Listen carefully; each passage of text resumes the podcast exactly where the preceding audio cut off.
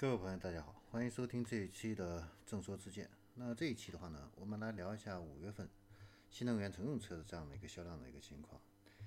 那今年的五月份的话呢，新能源汽车的一个批发量总共是七万台，比二零一九年的五月份的话呢，下降了百分之二十六。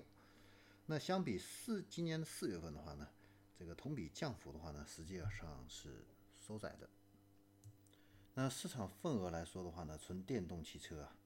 走势偏弱。那自主品牌的新能源车的话呢，从二零一九年的百分之八十七的市场份额，降到了现在只有百分之五十四啊。那合资车的话呢，市场份额的话呢，大概是百分之十一。表现比较好的是豪华品牌的这个特斯拉，那特斯拉的市场份额已经达到了惊人的百分之二十。那造车新势力啊，蔚来。威马、小鹏、合众啊，这一些进入量产周期的一些新势力，他们的一个销量的话呢，大概能够占到百分之十五的一个份额。那今年五月份的话呢，纯电动乘用车市场的话呢，比亚迪、广汽新能源还有特斯拉的话呢，表现相对来说比较优秀啊。然后插电混合动力市场的话呢，最主要的前三名是比亚迪、华晨宝马和新能源汽车的一个新势力理想。那二零二零年纯电动车型啊，表现相对比较强的这个车型啊，包括比亚迪的秦 EV，还有这个特斯拉的 Model 3，还有北汽的 EU，还有广汽传祺的埃安 S。那混合动力车型的话呢，卖的比较好的是宝马的五系，还有理想的 ONE。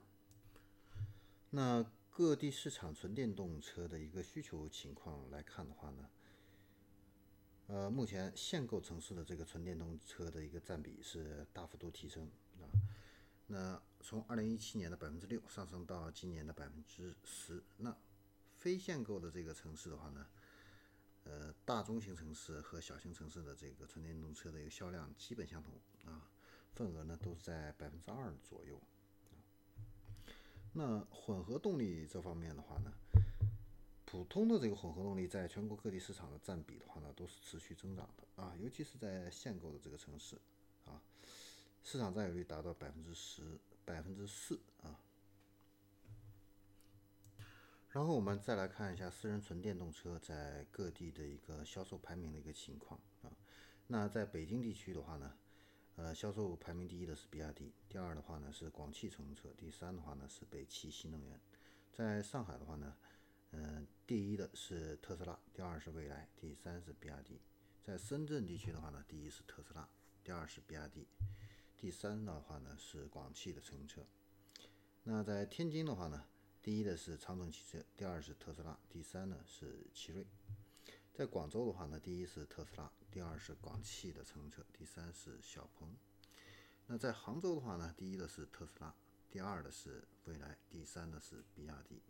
在郑州的话呢，第一是合众新能源啊，第二是长城，第三是奇瑞。在成都的话呢，是第一是特斯拉，第二是蔚来，第三是小鹏。在温州的话呢，第一是特斯拉，第二是蔚来，第三是威马。所以呢，我们可以看到，在私人纯电动的这个市场的话呢，高端化的这个趋势非常明显啊。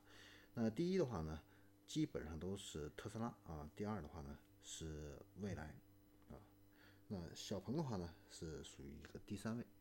那传统车企的这个私人这一块的一个纯电动汽车的一个销售的话呢，表现并不是很突出。好，那这一期的话呢，关于五月份的一个新能源乘用车的这样的一个销量的一个分析的话呢，我们就先聊到这里，我们下一期再见。